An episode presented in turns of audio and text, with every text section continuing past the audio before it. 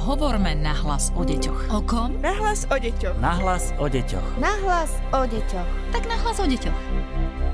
Po prvý raz v novom roku sa vám prihovárame z podcastu Nahlas o deťoch, ktorý pre vás pripravuje Výskumný ústav detskej psychológie a patopsychológie a Darina Mikolášová. Dnes sa budem rozprávať so psychologičkou Katarínou Naď Pázmáň, ktorá je hlavnou projektovou manažérkou národného projektu Štandardy vo Výskumnom ústave detskej psychológie a patopsychológie. Vítajte v podcaste. Ďakujem za pozvanie a želám dobrý deň. Stále máme ako rodičia veľmi náročné obdobie. Deti sa naďalej vyučujú dištančne, máme prísny lockdown, takže sú doma aj tie mladšie deti, ktoré by mali byť v škôlkach. Povedzte nám, ako to zvládnuť, čo nám môže pomôcť v tejto náročnej situácii. Povedala by som, že hlavným cieľom nás ako rodičov je preteraz snažiť sa vytvárať doma pohodu a stabilitu. Ako sa k tomu dostať môže pre rôzne rodiny znamenať niečo iné. Určite platí, že na to, aby sme pohodu mohli vytvárať, potrebujeme mať dostatok síl. Niekedy stačia malé rituály počas dňa, ktoré nám naše zdroje doplňa. Dobrá káva, 10 minút, ktoré sú iba pre mňa, knižka. Potrebujeme si aktívne vytvárať príležitosti, samozrejme v rámci podmienok, aké máme, pre veci, ktoré máme radi. Zavretí v jednej domácnosti tiež potrebujeme myslieť na to, že každý z nás potrebuje aspoň kúsok svojho vlastného priestoru. Táto potreba je intenzívna najmä pri starších deťoch, dospelých, ale i rodičoch. Rodina by mohla mať pravidla na to, kto, kedy a kde má svoj priestor a rešpektovať si tieto priestory navzájom. Ja sama mám mladšiu dcerku a ešte pred lockdownom sme boli zavretí v karanténe s koronou v malom byte.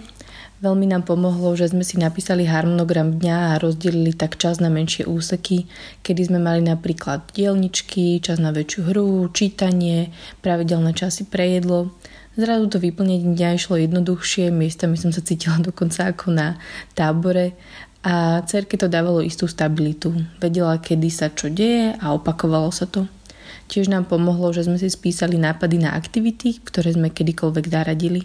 Takže sme mali v izbe postavený stán, robili sme tieňové divadlo, či jedli večeru formou pikniku. Mnohé deti trpia aj psychicky počas tejto situácie. Čo ich trápi najviac?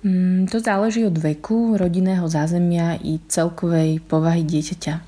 Predstavme si však život, povedzme 12-ročného chalana, ktorý si uvedomuje, že je celosvetová pandémia.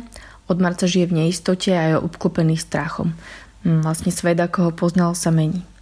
Náhle sa ocitol v novej situácii, zostal odstrihnutý od kontaktov s kamošmi, musel sa prispôsobiť úplne inému systému vyučovania, trávi pri počítači násobne viac času. Časté tiež je, že v rodine nemajú dostatok počítačov na to, aby sa deti mohli učiť a rodičia pracovať. Možno je práve niekto z jeho blízkych v nemocnici pripojený na kyslík a dieťa vie, že jedno z tých štatistických čísel, ktoré sa každý deň aktualizujú, je jeho babička. Do toho vníma, že sa jeho rodičia trápia kvôli práci a zárobkom, strachujú sa o známych aj o svoje zdravie.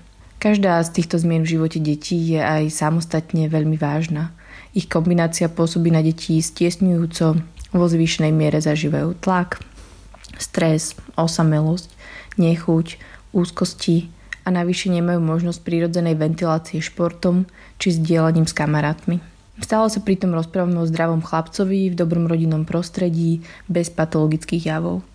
Na Slovensku však máme množstvo detí, ktoré majú rôzne telesné aj duševné ochorenia, či sa nenarodili do podporujúceho rodinného prostredia. A v takýchto prípadoch môže ísť o veľmi vážne problémy.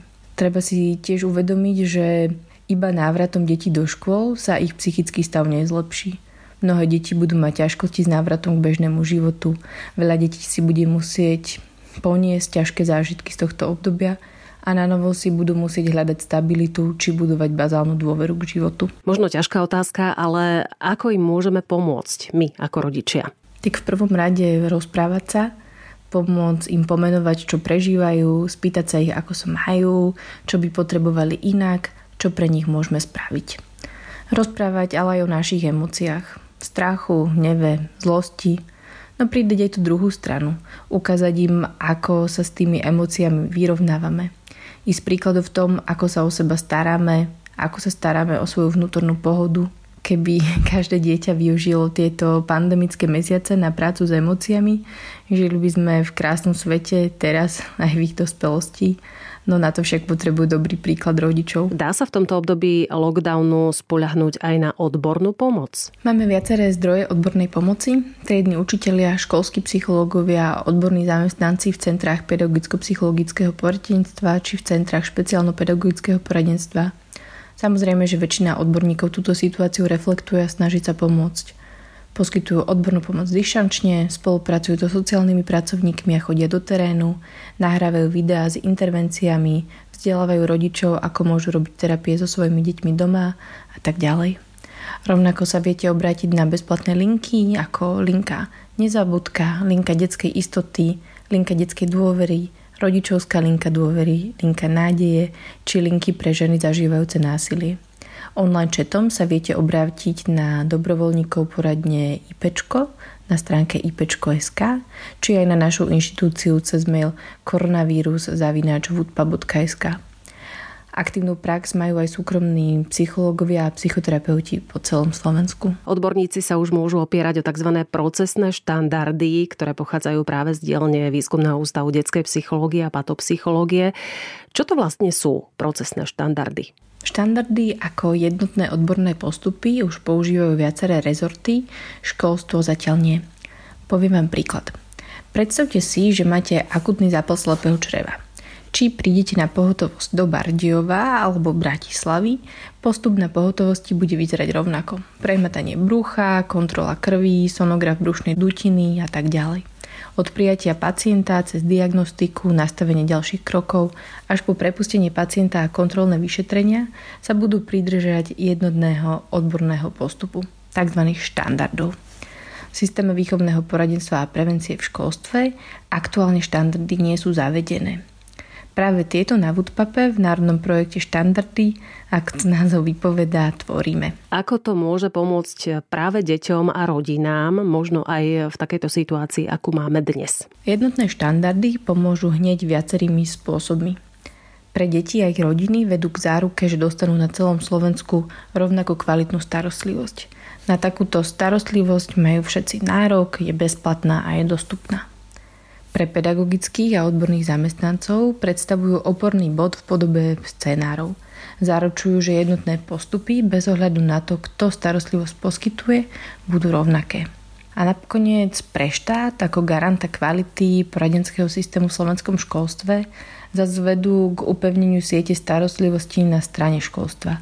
Vytvárajú záväzný systém, ktorý je možné podporovať, usmerňovať a aj kontrolovať či doplňať na základe objektívnych dát. Dá sa teda povedať, že o dieťa sa budú teraz odborníci starať inak, možno iným spôsobom? V situácii bez štandardov, ako sme mali doteraz, sa odborníci opierajú informácie zo štúdia, zo školení a o zaužívané postupy v jednotlivých poradniach na svojom pracovisku.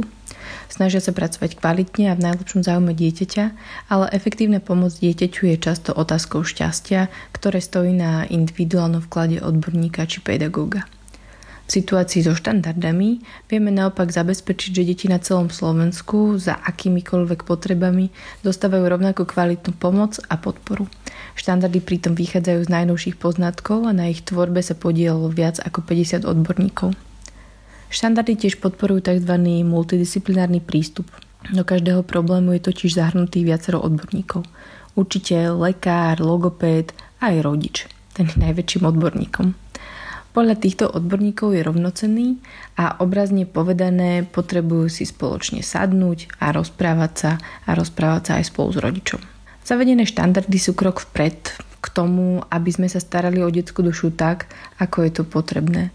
Láskavo, profesionálne a kvalitne. A na záver nám ešte povedzte, ako môžu rodičia zabezpečiť kvalitnú starostlivosť o svoje dieťa.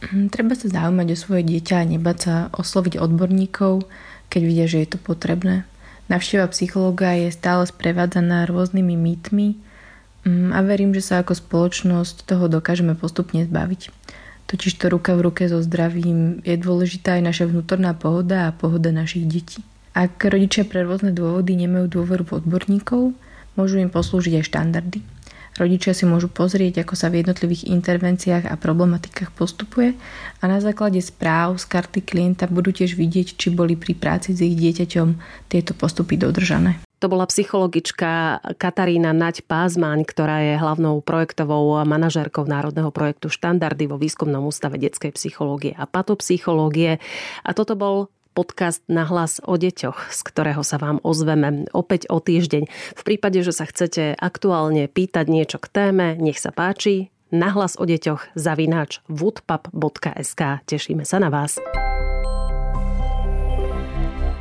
Podcast Nahlas o deťoch realizujeme v rámci národného projektu štandardizáciou systému poradenstva a prevencie k inklúzii a úspešnosti na trhu práce. Projekt sa realizuje vďaka podpore z Európskeho sociálneho fondu a Európskeho fondu regionálneho rozvoja v rámci operačného programu Ľudské zdroje. Hovorme nahlas o deťoch. O kom? Nahlas o deťoch. Nahlas o deťoch. Nahlas o deťoch. Tak nahlas o deťoch.